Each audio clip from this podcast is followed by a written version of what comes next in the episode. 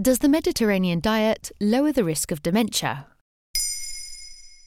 Thanks for asking. According to new research, a Mediterranean diet could lower the risk of dementia by a quarter, regardless of a person's genetic risk.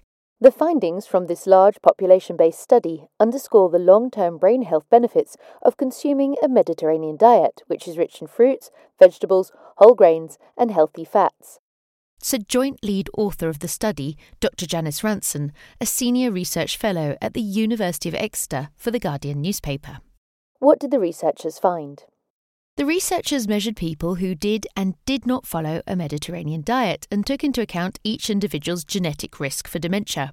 Over nearly a decade, there were 882 cases of dementia, but those who followed a strict Mediterranean diet had a 23% lower risk of developing the condition.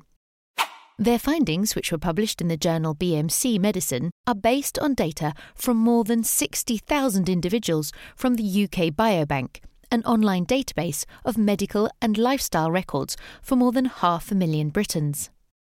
Dementia impacts the lives of millions of individuals throughout the world, and there are currently limited options for treating this condition. Said Dr. Oliver Shannon, a lecturer in human nutrition and aging at Newcastle University and lead author on the study. What foods are included? The Mediterranean diet prioritizes plant based cooking. Fruit and vegetables should make up the majority of each meal, as well as whole grains, beans, seeds, and nuts. Extra virgin olive oil should be used rather than butter, and other fats are rarely consumed.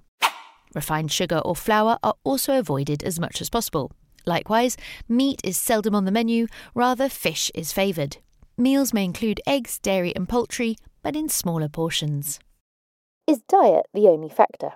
Professor David Curtis from UCL's Genetic Institute said the study did not take into account that people who follow this type of diet may have a healthier lifestyle overall, saying, It's not clear that such a diet itself reduces dementia risk, although it's plausible that it might do so. While Dr. Duane Mellor, a dietitian and lecturer at Aston University, who was not part of the study, said, The Mediterranean way of eating is not just about food on plates.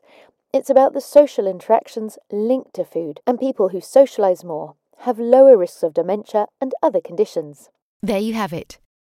Now you know if the Mediterranean diet lowers the risk of dementia. In under three minutes, we answer your questions and help you understand the true meaning behind the trends, concepts, and acronyms that are making headlines. Listen along, and you really will know for sure.